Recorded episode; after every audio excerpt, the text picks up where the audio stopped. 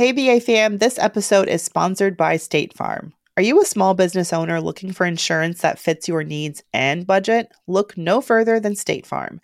State Farm agents are not just insurance providers, they're also small business owners who live and work right here in your community.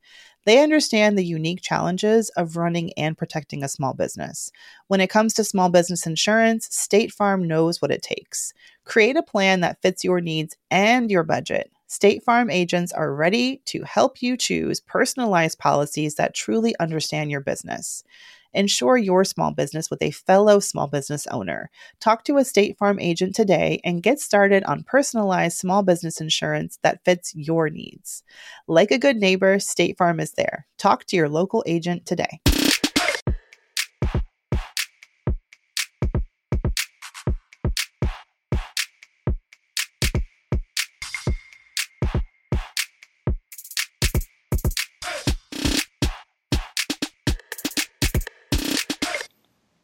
Hey, hey, hey.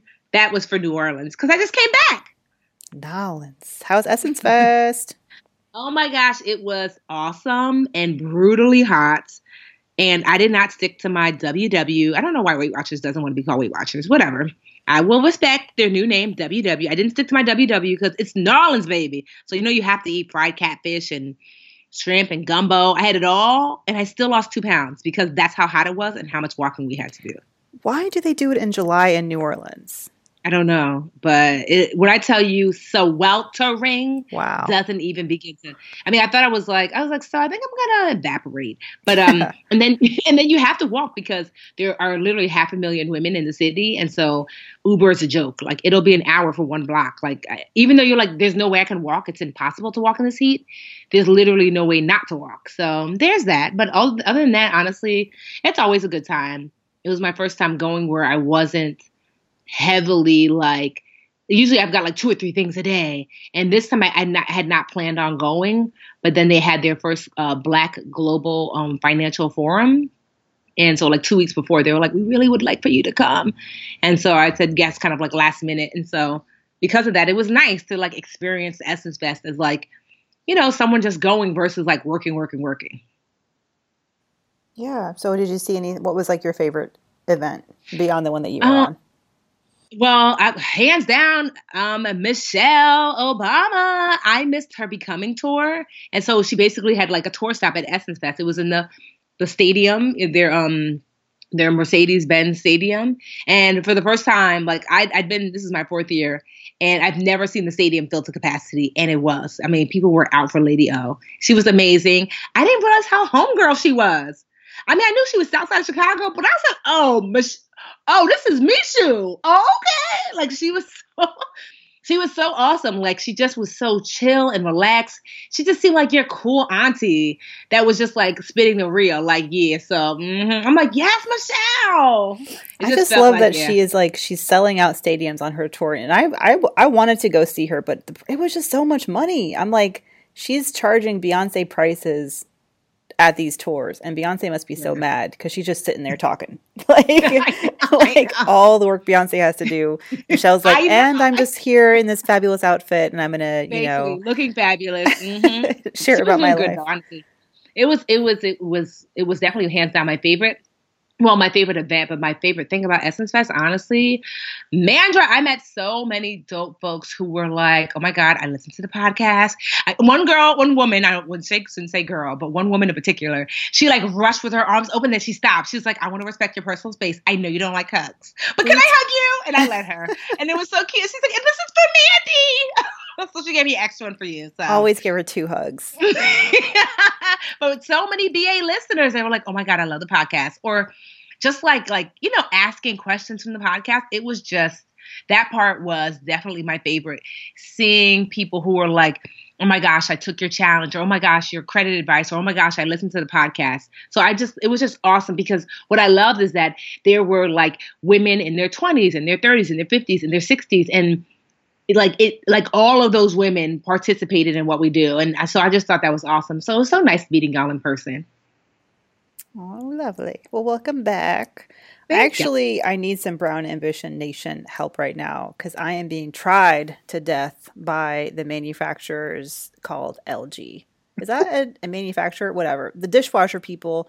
We bought this dishwasher for over $900 last, and we agonized over it. I mean, okay, I'm not going to lie. He agonized over it and researched everything, picked the best, top of the line, blah, blah, blah, and got this dishwasher. It was installed in December or January, and has been working perfectly fine. And then all of a sudden, 2 months ago, started giving us an error code, started to leak, stopped washing properly. And then we became, you just think we bought it from, a company like Best Buy, from a big brand like LG. They must have people out here who can repair these things or figure out what's going on. We've gone through 4 different visits, 3 from the Best Buy people who somehow sent us a Sears repair guy. Like, I don't understand how that works. I saw that Sears truck and I'm like, is it 1999? Like, what are they doing here? But apparently Sears, they contract them to do their repair visits. Anyway, there's nothing more frustrating than taking time out of your day for work. I have to work from home when this happens because I have the remote job, so I'm stuck working from home. Sitting there with these smelly guys in my house, just staring at my dishwasher like dopes and just telling me, I don't know what it is. You just, keep complaining and maybe they'll replace it for you. And finally we complained enough after the third visit from Best Buy's Sears people that they sent us someone from actual LG. This guy showed up yesterday and immediately it was clear he was on LG's side, even though we've had this dishwasher less than 8 months now. It was clear to him that it was our fault and that some piece of the dishwasher was bent. And I don't understand. He just looked at it and was like, oh yeah, look, this is bent. Oh yeah, we can't replace that. LG will never replace it. And it's not covered under your warranty. And I'm going to put it in my notes that this was not, not LG's fault. It probably happened, he said, during delivery or during installation. And I'm asking all these questions so why did it not manifest this issue until May when we've been living here since December? And he had no answers for me, took out all my stuff from under my sink and just left it on the counter and made his, little notes on his notepad. And I was so annoyed. I was just like, fine, you can go. And they really did deny the claim. They will not replace it. They say they can't repair it. And I don't know, I just can't fathom how a major appliance like this to me seems like what a warranty is all about. Yes. And I'm like, what the hell are we, I don't want to spend another $1,000 on, and this dishwasher is still smells new, it's a beautiful glistening, and I'm thinking back to the dinky dishwasher, the Maytag dishwasher that was in the house when we first moved in. That thing was still cranking after 30 years. Can you imagine? That's how that goes. 30 years. What do you need? I told Mandra that she needs to take to the Twitter streets. That's what I do, and I suggest this for everyone because nobody wants bad publicity. So when a company does me wrong, I will do a series of tweets expressing my displeasure, explaining, tweet 1, I bought a dishwasher. Tweet 2, and tagging them the whole way. And without fail, they will tweet you back. Usually they'll say, please DM me. We don't want you to be unhappy. What they're really saying is, please stop the negative press. But what makes it even better is that as I tweet, people usually reply to me, and I make sure to reply back to everyone and retweet. What? I had problems with LG too. No, you don't say, girl. So what we'd like for you to do. So Mandy, what's your Twitter name? So my Twitter name's at Mandy Woodruff. Mandy with an I. Yes. And so Mandy's going to tweet LG, and we would love for you to go head on in and retweet and reply back. And that way she can show you might not want to mess with this one because people are listening. I haven't hate tweeted a brand since maybe it's been years since an airline. Spirit Airlines might have been the last brand that I hate tweeted. What's the most you've gotten back from? What's the biggest thing you've gotten back from a company by tweeting at them?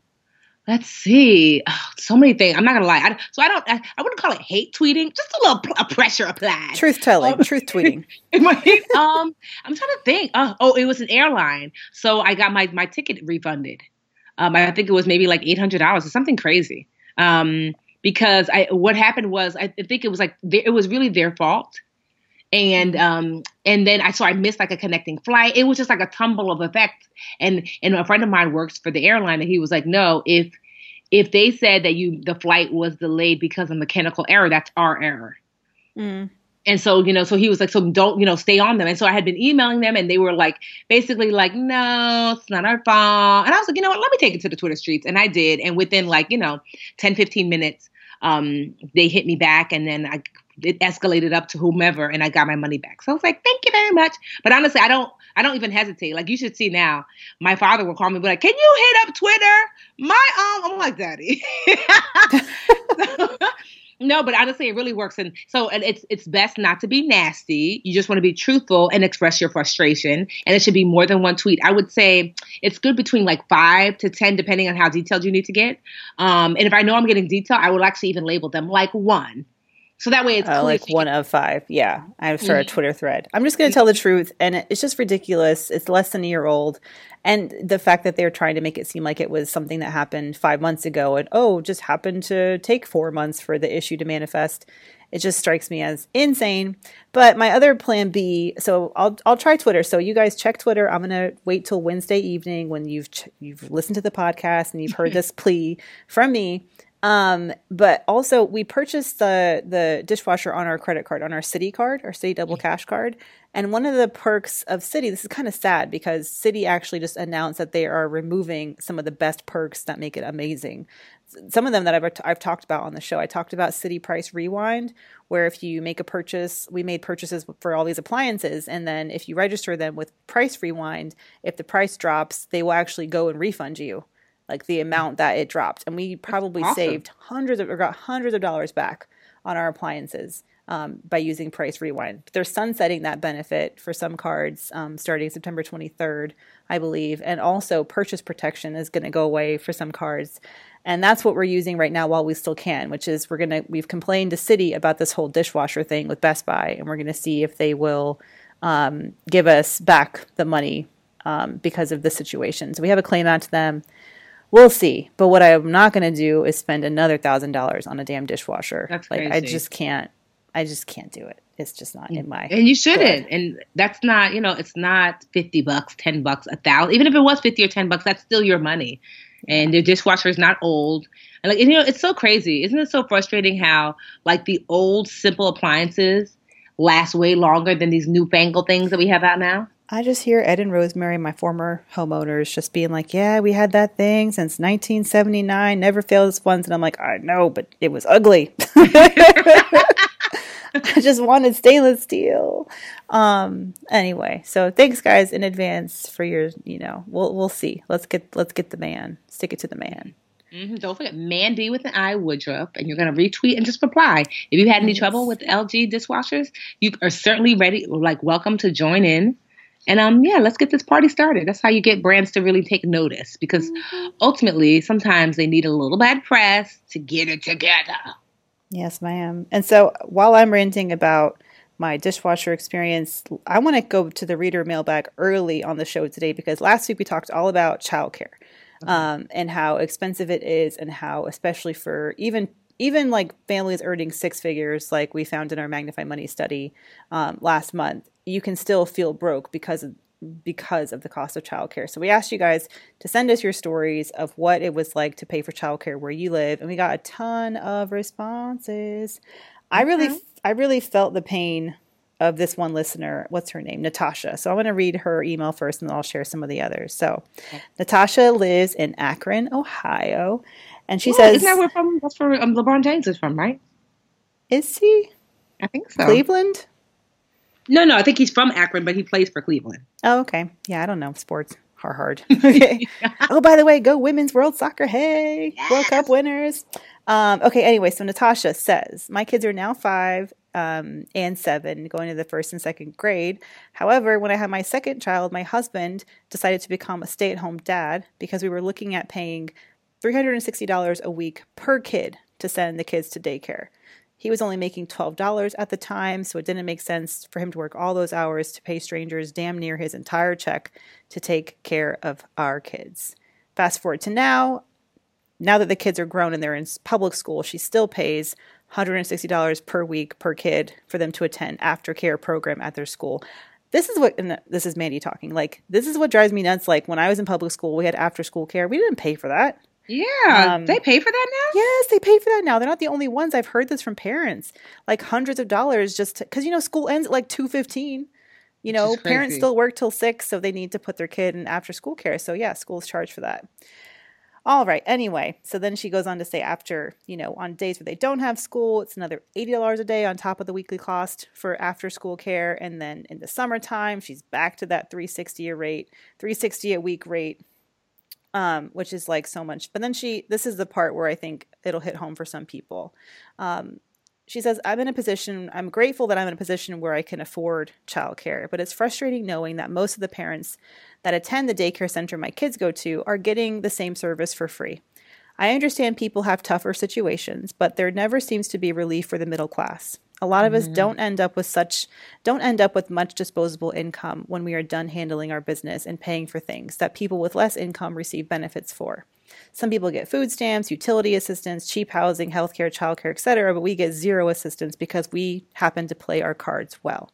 I know this sounds bitter, but it does have me in my feelings when I know I busted my ass to get here, but I would have been all right if I made different choices that led to more government-assisted living. I really think the childcare system in this country is broken. I don't know if it's cold in here, but I got a little bit of a chill reading that. It's so honest and raw. It is. And I'll say this, that to be fair, I see both sides for sure, because it was like when I was going to college, my parents, I guess, were considered middle class. And it was like, I couldn't get any real assistance. It was just loans. Whereas, you know, folks who didn't make as much, you know, could get assistance. So it's definitely frustrating. But I will say, as being a preschool teacher for 10 years and seeing parents seeing parents on the other side, it's not, every parent is not like they didn't play their cards right. There are literally, I mean, I've known women who were in domestic violence situations that, you know, as a result, you know, now they're single mothers. And so even though they're educated themselves, you know, one income is not enough necessarily to take care of two children. And you did play your cards right. But, you know, unfortunately, the person you're with is not a good person. You know, I've known people who have, you know, experienced maybe whoever else was kind of helping with childcare passed away. So there are I understand the frustration, because here's the thing, I think in general, that there should be assistance for childcare across the board. But what I will say is I guess I've just seen too many parents, the ones that do get like subsidized help, that it's rarely like, you know, just because they're chilling. You know, these parents, you know what I mean? Like, but I do agree that like, because here's the thing, $2,500 is $2,500 a month. Like that's just a crazy amount of money, two kids. That's what one of my friends pays. So, you know, and that's why honestly, like many of the cities, they don't do this. I don't think like in a lot of like maybe the affluent suburbs, but like in Newark, East Orange, I know this to be true. There, I don't know if it's called the Abbott Law, but there was a law passed that made preschool public school. So what that means is that, and this is not, like I said, in a lot of the affluent areas, but some of these cities are not, you know, terrible. But what that means is that once the child turns 3, they can go to preschool for free, which used to basically be called daycare, but now it's preschool and it's part of the public school system. But then there's still aftercare, because this is my nephew's is 3. And so he goes to preschool. His mom was like, my sister was like, whew, I'm so glad that he's old enough to go to preschool, so that's one less payment I have to pay, but she still has to pay for aftercare. So, you know, there's that.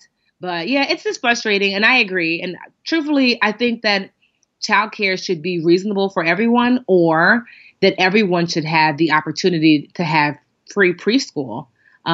So at least to alleviate some of that burden, regardless of what your income is, because it's still a tremendous amount of money.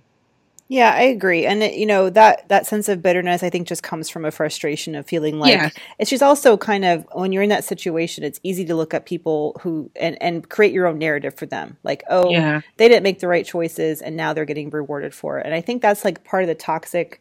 It can be toxic, and it can also distract from what the real issue is. Like Tiff saying, like, it's not so much thinking about people don't need to get less so that you can have more all the time. Yes. And I think that mentality, I hear it a lot in like conservative circles when they talk this way about about social, what are they called? Now I can't think of the right word. Oh my God. These, you know, programs that they call them entitlement programs. Entitlement. Thank you. Entitlement programs like SNAP, like food stamps, like other assistance programs, is that it's very much like, oh, if they have, then I can't have. And in order for me to have, we have to take it away from them.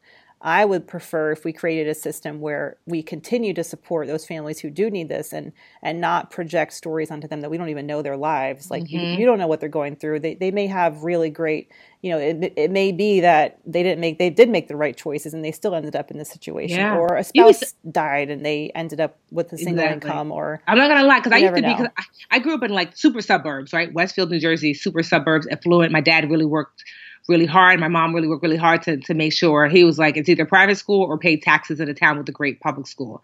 So I was fortunate. So I'm not going to lie. Before I came to work in Newark, I was very much of the mindset of like, pull yourself up by your bootstraps, work hard and you can make it. That's what I thought. Easy for me to say with two parents, with both master's degrees and growing up in Westfield with an excellent education. The truth is, it wasn't until I started teaching in Newark that I was like, whoa, like, I mean, I knew that people kind of like didn't start off on even playing fields, but I just assumed if you work hard, you could overcome that.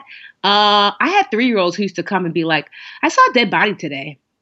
You know, you have 4-year-olds who are like, you know, like they're, you know, they're seeing drunkenness, drugs, death, destruction at 4, who have seen more at 4 than I used to when I was 22 when I first started teaching. And I remember I used to go home almost every day for my first year of teaching and cry almost every single day because I thought to myself, this 3-year-old has experienced more life than I have.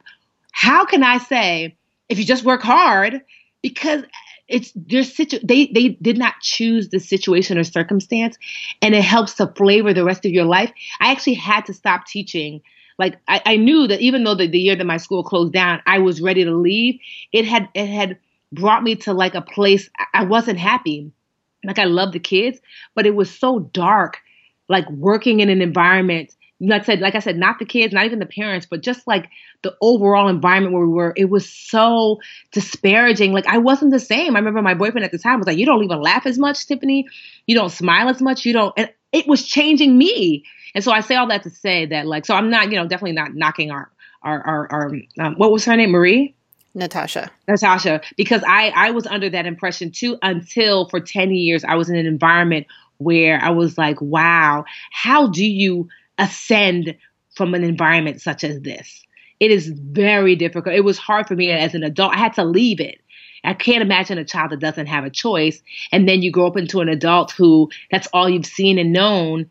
And it's just very difficult to do better when you're not around better. The parents who are trying to do better by trying to get access to the nice daycare that maybe her kids are going to, they need the assistance in order to get that leg up, right? So it's like you're anyway. So I would just say like to forget to get out of your own negative like mindset. And the reason I got chills is because I feel like it just really, this frustration I know is very common. And I would like to challenge it just by saying that forget about them in the equation. And like, you know, it's not about their benefits taking away from what you could be getting. It's like challenge our elected officials to create policies to, and their system is broken. I 100% agree. Yep. Vote for people who agree with you and have plans to expand childcare resources and benefits to the middle class, to people who are working hard. And if you listen to that, you know, most recent debate, Democratic debate, I can think of Kamala Harris and Elizabeth Warren, Kristen Gillibrand. They made a point to talk about those programs in that debate, and so pay attention. And we just gotta. It's not going to be fixed tomorrow. We have to vote. And I would say it's a misplaced frustration to blame the people who are struggling and trying to get a leg up, however they can. I would focus more on what we can do, and that's really voting. But thank you, Natasha. I'm going to read a couple, not as many, not as heated as, you know, not as like heavy as that one, but that was a good one to start with. It was. But Bridget in Knoxville, Tennessee. So I thought Knoxville, Tennessee, they must be super affordable. No, she spends $22,000 a year to put her 2 kids through childcare. It's about $400 and something per week. She says, I cry internally every week that check clears. We are not a six-figure household, and we are sinking due to the amount that we pay for daycare, over $22K a year. Rachel, who has friends who live in Virginia, says that the cost of their rental apartment was $2,200 a month. Childcare for two children was $4,200. Oh my gosh! $4,200 a month. God, I don't even honestly. And where was it, in Virginia? Virginia, the suburbs of Virginia. And how many kids? Two. Oh my gosh, $4,200 a month times 12. $50,400 a year. That's insane. God damn. Honestly, that's like college. That's college. Yeah. You could pay for several years of college. That's insane. Oh my gosh. And then everyone's like, and open a 529 for your child and all. And I'm like, yeah, but how? With what money after daycare? Yeah. Oh my goodness. Another listener, Amber, lives in the suburbs of Maryland between DC and Baltimore. They pay $1,720 per month, again, for two kids. And then when their 5-year-old starts public school, the 2- and 4-year-old, and they're looking forward to their 4-year-old turning 5, because that means they can save $800 a month, when their kids are going to school. Amber says, we've redone our budget and decided to surrender both of our newish cars and purchase paid off older cars, slashing our budget by $1,400 a month to make room. We've also decided to cut off our cable and get internet only with Netflix and Hulu. This will hopefully allow us more breathing room so we're not living paycheck to paycheck anymore. Wow. That's great, but I know. Thank you guys for sharing. If I feel like this was cathartic. If you want to continue sending your emails and messages about the cost of childcare or whatever you think is like the biggest part of your budget that you just want to, share with us, hit us up at Brown Ambition Podcast on Instagram, or email us at Brown Ambition Podcast @gmail.com. And we'd love to, maybe we'll read some more of these on the show. Yeah, no, these are great, but it is. Yeah, I wonder who has the most expensive childcare. I'd be curious to like what state. $200 a month. That's why they say kids are the new status symbol. The more kids you can afford to have to pay for childcare. I mean, not just like unless you've got live-in relatives or whatnot. But I mean, I read an article. It wasn't this year, maybe last year, about in New York City how the third kid is now the new status symbol. I did read that. I think I was watching not a documentary, but like a news segment. And I'm like, wow, that like New York, the New York elite trying to have a gang of kids to be like, look, we can afford them. Oh my God. Like, okay, girl. I know, right? I guess. My friends who are having kids, they want to have two because you want like a friend for the first kid, to help them or like be there for them later in life or whatever. But just to have that second kid, it just doubles that expense. And you don't want them to be too far apart in age. So you do have like a lot of our listeners have said you end up with kids who are a couple years apart in age and daycare at the same time. And that's when it becomes excruciatingly difficult financially. So it's, it sucks to think about money stopping someone from fulfilling their dreams of being a parent. But when you hear numbers like this, it just drives home. It just makes the reality so much more clear. Like I can't blame people for waiting. I'm like 5 kids, waiting. Mommy and daddy. How, sis? Even back then, that's crazy.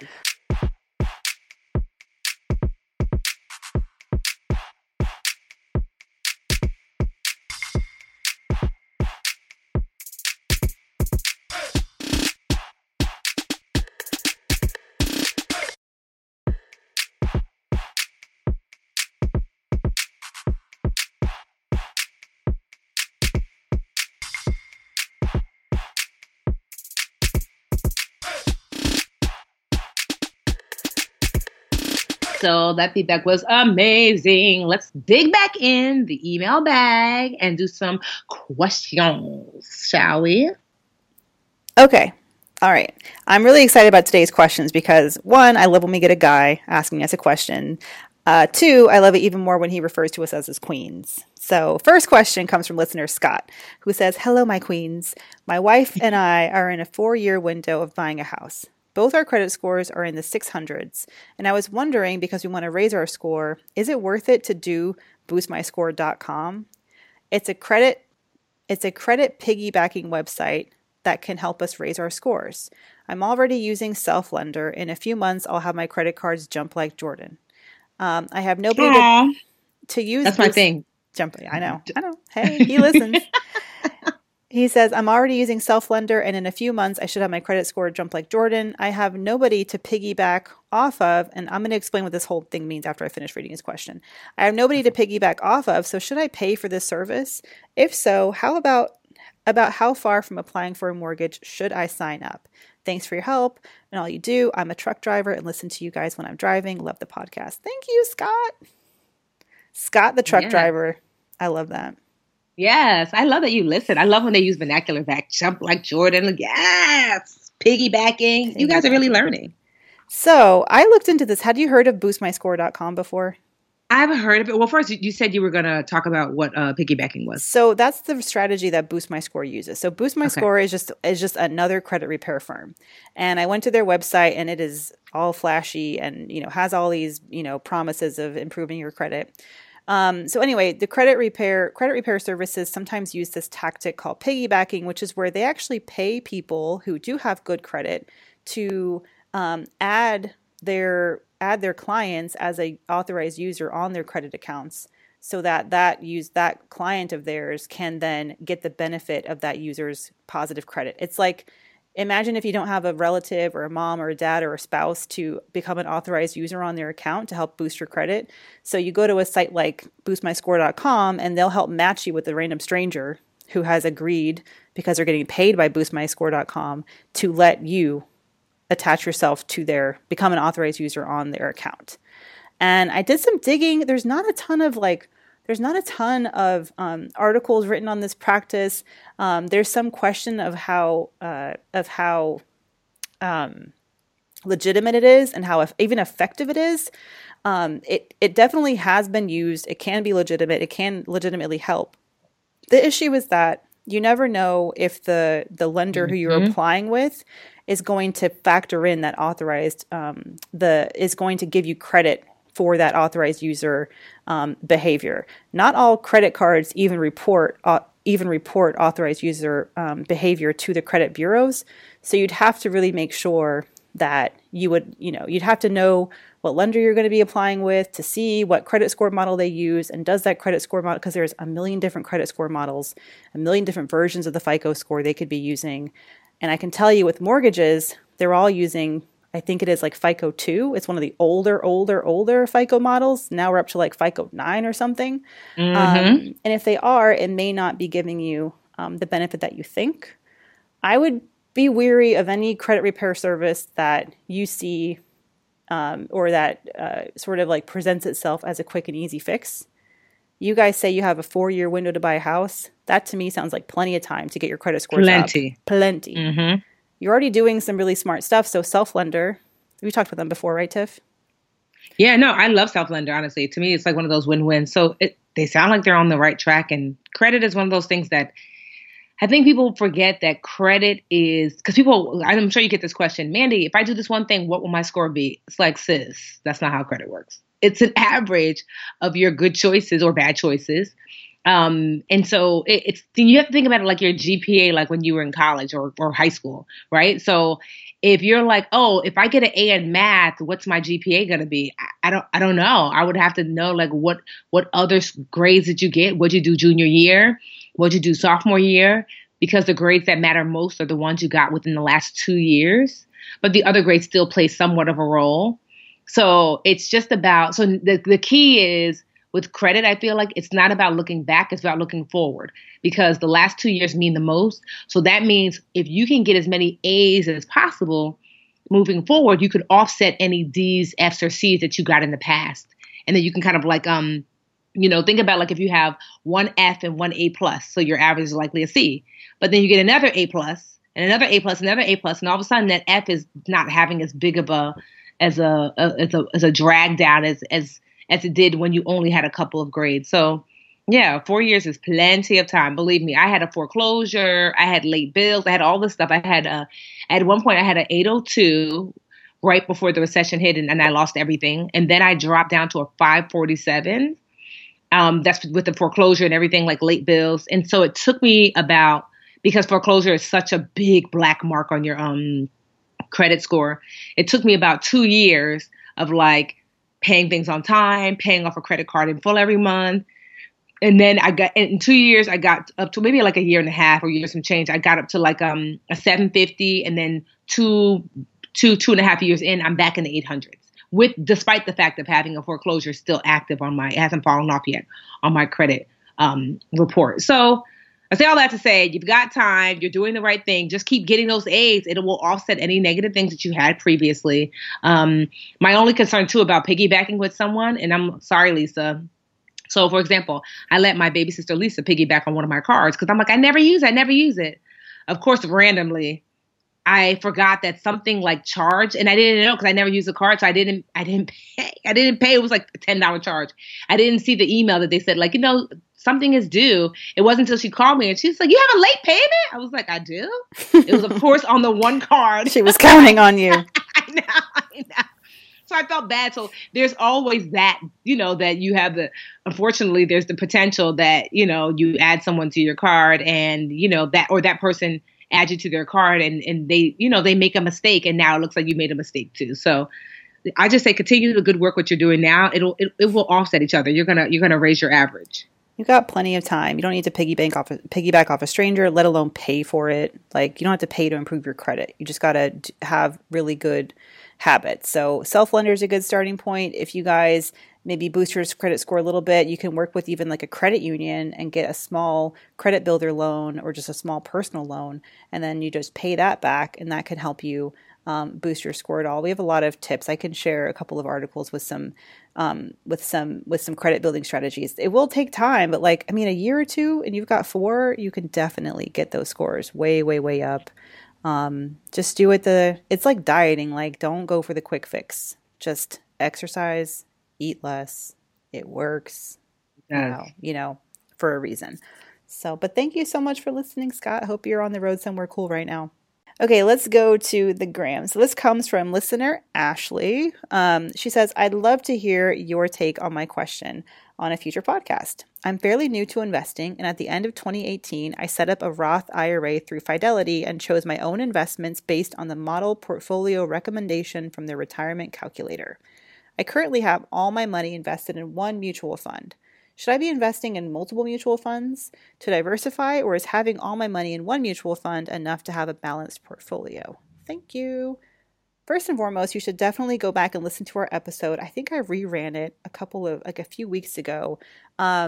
How to invest beyond your 401k, where we interview Helen Ngo, who is my financial advisor. We talk all about diversification and investing. And of course, Helen's an expert. So, you know, she'll give you she gives really good tips for beginners on that podcast, on that episode. Yes, she did. Yeah. What I can say though is, so a mutual fund, it generally is a good idea. So a mutual fund basically lets you, let's say you're interested in not just buying one stock. You want to buy a bunch of different stocks all in one go. So a mutual fund allows you to do that, gives you a tiny piece of a bunch of different stocks all in one place.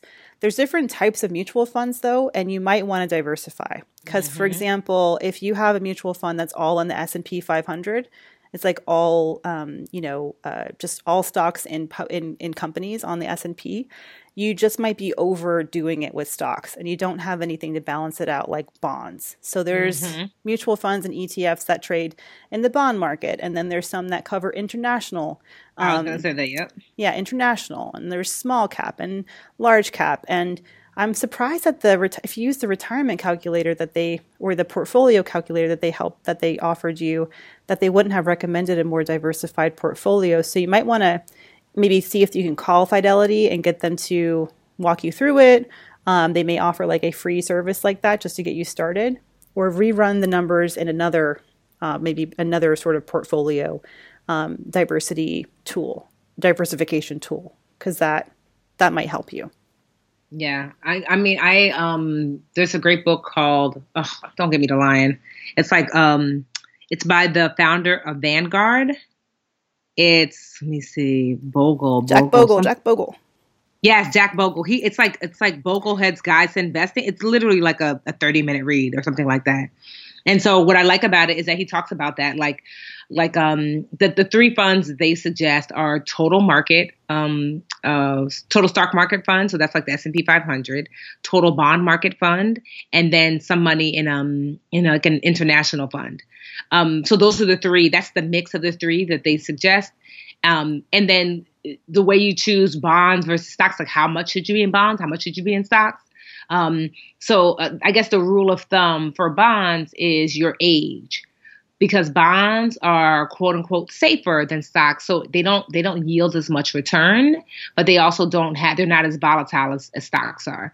So if I'm 39, that means I should be, like, rule of thumb would be I'm 39% in bonds, and what is that? Is that 59? No, 61% in stocks, and I can shave a little off from either one of them to put some in the international market. And like my dad is 75, so ideally he should be 75% in bonds and 25% in stocks, because the older you get, the less risky you want your investments to be, obviously. Mm-hmm. So I mean, that's just a great book to just kind of get an understanding of like what diversification kind of looks like. And like I said, the book is super skinny. It's super quick read. Quite honestly, you can probably just Google and get like the gist of it. If you don't want to pay for the book. But yeah, I mean, first of all, kudos to you for investing. It's a good start that where you started. And the fact that you're asking a question shows that you're like, there must be more. And there is. Investing doesn't have to be overly complicated. I just think, and diversifying doesn't mean you have to buy individual stocks. I'm glad that you're not.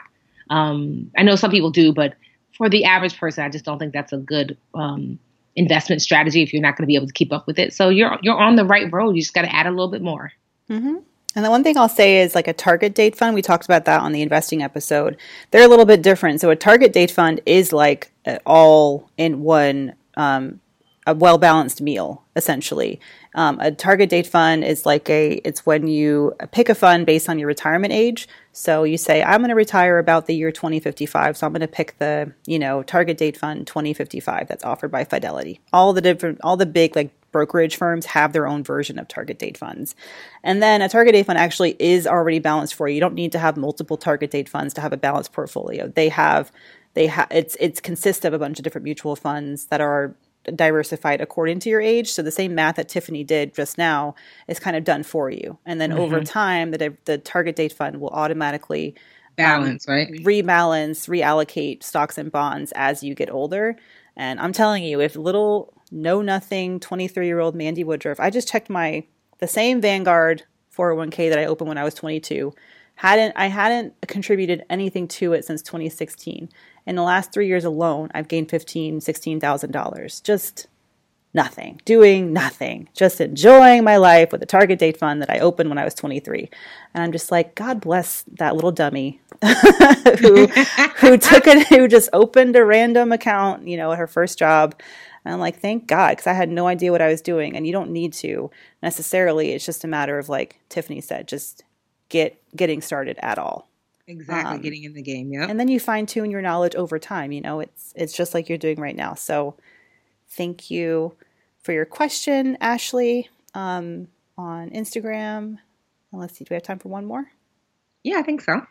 Let's see. Oh, someone actually wanted to say thank you, Tiffany. Crystal on Instagram says, thank you for sharing or recommending the 4-Hour Workweek.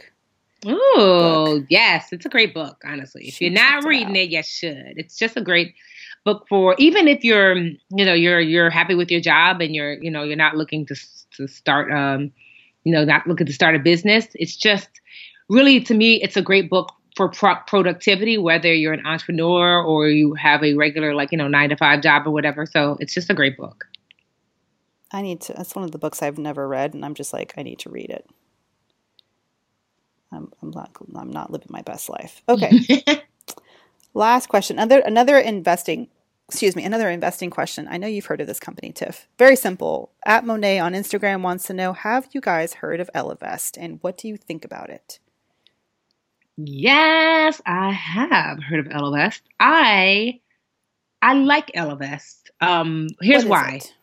So Ellevest is, don't give me the line. I guess, would it be called a brokerage firm? Is that what they call it? Let me see. What the technical term. Like a robo-advisory firm. Yeah. So there's a bunch. So there's for example, there's Betterment. You've probably heard of Wealthfront. Those are some of the most popular ones. But the reason why I like Ellevest is they're similar to the rest of those kind of funds as far as fees are concerned. But what I do like about it is that that they have funds that you can invest in that are tied to your social mission.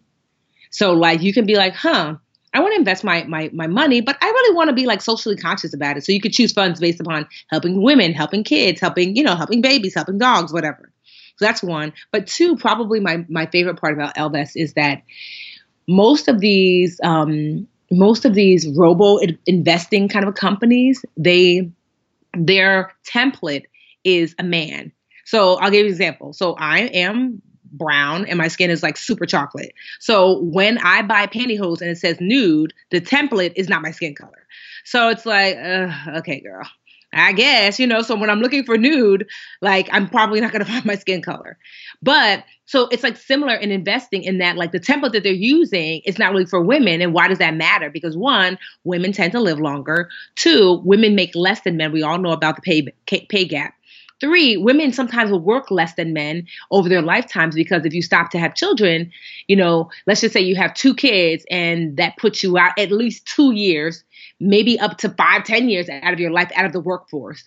So Ellevest takes all that into consideration, because the current kind of template to say, hey, if you put aside this amount of money, by the time you're ready to retire, this should be enough to keep your lifestyle going. That template doesn't work for women, because our situation and circumstance are different than men. So Ellevest has created their own template to fit the way a woman's life plays out. And so that's probably the biggest part that I really like about them. I work with them a lot. They're not the only kind of robo advising company I've suggested, but I've worked with them a lot, and I've got really they really try to figure out what life you want to live and lead. They have a really great survey when you first kind of enter, and really aligning your finances with that life goal. So I mean, there's a ton of great robo advisors. They're just one of them, but they're one that I like and that I use. Yeah, and the whole benefit of robo advisors is that because they're automating your savings, and you don't need a bunch of money managers sitting around a mahogany table, is that they just cost less over time. They do cost a little bit more than just, going to Vanguard and getting your, basic target date fund. For sure. Mm-hmm. But at the same time, they do, have a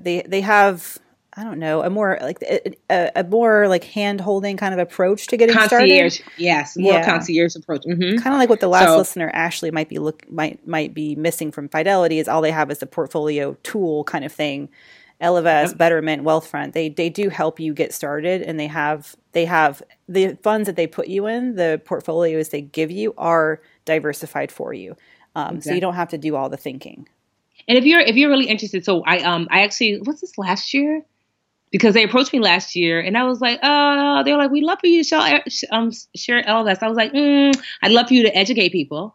So what I did was, I was like, if you want me to share it, one, I have to use it, because, I don't like to, because what if it sucks? And then I shared it with people. And then two, I made them, it wasn't really a heavy twist, because they were open to it, which I liked, that I asked if they would do a free class to step-by-step show you how to begin investing on your own in this way. And so they said yes. And so I actually sat down with the CEO, Sally Krawcheck. She was really awesome. And we did a 5-day course. It's totally free, but it walks you through the very beginning stages of investing, and uses Ellevest as a tool. And so if you're interested in that free class, it is Invest Like Women. Let me make sure. It's been a while since I've said if you've ever done any of my literature challenges, it's very similar. Invest like I just want to make sure, women.com. And so that way, if you're interested, you could take the class. It's totally free. And that's like women.com, like women, not women, MEN. And you could take the class. It's I think, like I said, it's 5 or 6 days, but it'll really go into depth about that's how the tool works. This is how, just in general, when you're starting to invest, why you need to, what does diversification look like? I really made them go deep, definitions, homework. I went through it. So you'll see me, it's not just oh, it's just some rando class. No, I went to Ellevest. We taped it. I asked a ton of questions because I don't consider myself some savvy investor, quite honestly. And so I made sure that I was you in the situation. Like, well, what does that mean? Why should we do that? And so all of that is included. And so, yeah, it's something that I'm proud of, and it's completely free because y'all know I like to do stuff for free as much as I can. Cool. I'm going to share that link in the show notes so you guys can check it out. Yes. Great question. I feel like we should do another investing episode. We should. I think so. I think we should do, I feel like investing, but maybe like in a different way. I'm trying to think of like what, like, you know, versus retirement. Maybe we do real estate investing. You know, we'd like to, let's ask BA listeners, what kind of investing are you super interested in learning more about? We can find an expert to come and chat with y'all. Do we care about what they want, though? Let's be real. Just kidding. Please tell us. Tell us what you want. We can actually request your ideal show. Like, what would you love to hear us do? We're friends now. We've been doing this for 4 years. You can be honest with us, whether it's investing or whatnot. That would be super helpful. Hit us up at brandambitionpodcast@gmail.com. Or go to brandambitionpodcast.com and hit Ask Us Anything. You can also, of course, DM me on the gram. We're at brandambitionpodcast on Instagram because that's where every one of their mama is at now. And that's fine. Totally fine. For the old school folks, we're also on Twitter and Facebook. You can find us.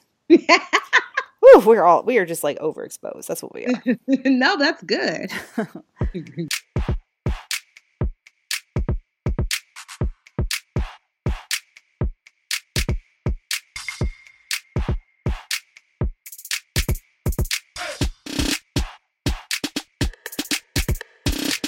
And now it's time for Booster Break for all the family.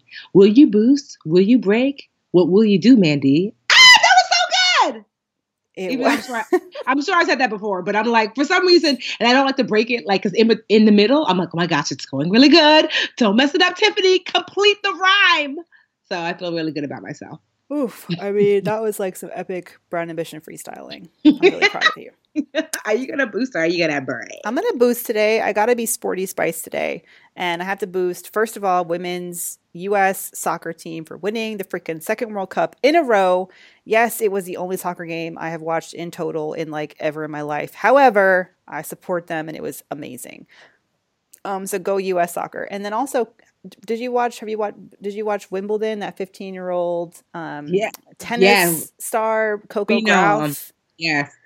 She was like amazing. She beat Venus Williams. She made it to like almost to the fourth round of Wimbledon or something like that. She got knocked out, but she was on CBS this morning talking to my girl Gail, and it was such a cute interview. And she is so, I can never believe when like teenagers are so poised and eloquent and talented, because I was not any of those things when I was 15. And it was just, I don't know, just beautiful brown girl magic all over the place. And it's nice to know that once Serena and Venus retire, you know, to be billionaire icons, then we'll have the next generation coming up right behind them. No, that is excellence. Well, you know what? We should do a pass the boost, pass the break. Like, if you guys have a booster break, it just kind of hit me.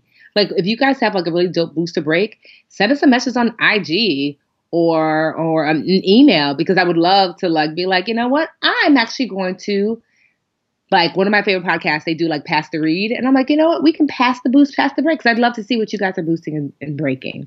That was just a little aside, a little something. Well, I'm actually going to, you know what? I think I'm going to boost. And I'm going to boost Essence Fest. I had something else. I was going to do a sport one, like a Serena one.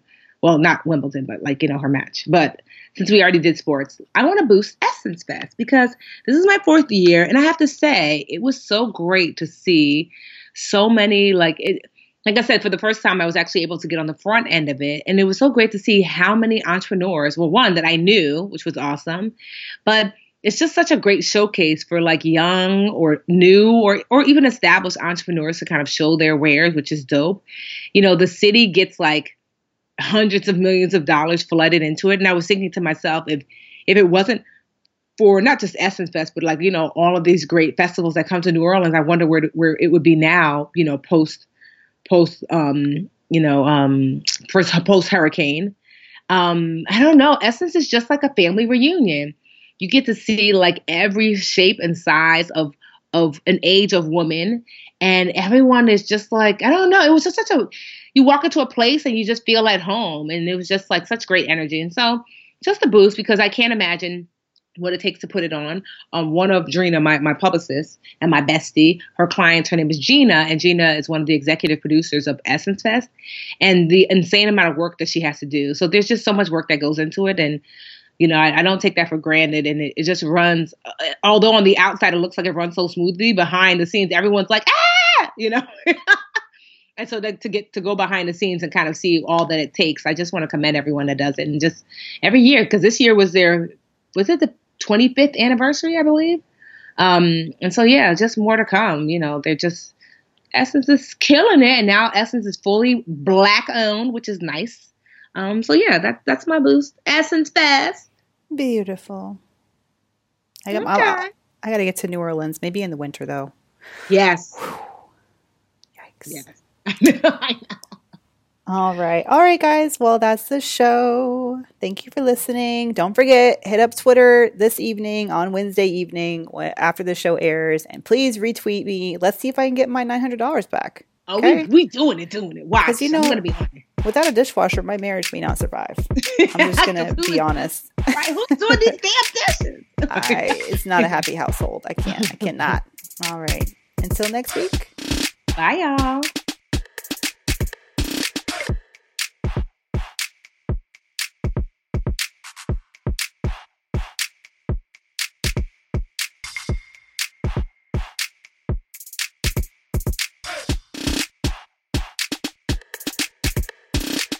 The Bigger Pockets portfolio of podcasts are worthy of your investment. We're having a real conversation as real estate investors. New episodes available every day. It's important to buy where it makes money and not necessarily where you want to travel to. Bigger Pockets, On the Market, Rookie Real Estate, or Money Podcast. The purpose of flipping is to create more cash so then you can reinvest into other types of properties. The Bigger Pockets podcast on YouTube or wherever you listen.